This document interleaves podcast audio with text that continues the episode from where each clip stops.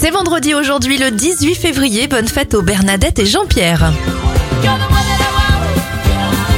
Bon anniversaire à John Travolta, il a 68 ans, 57 pour Dr Dre et Marianne James en a 60.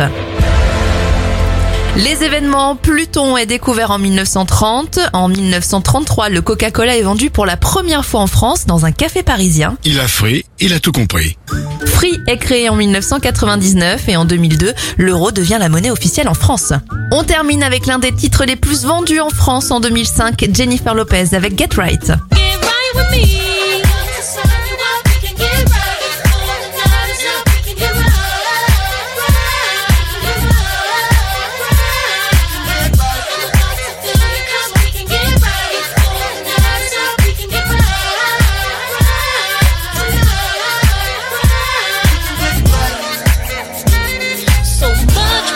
to say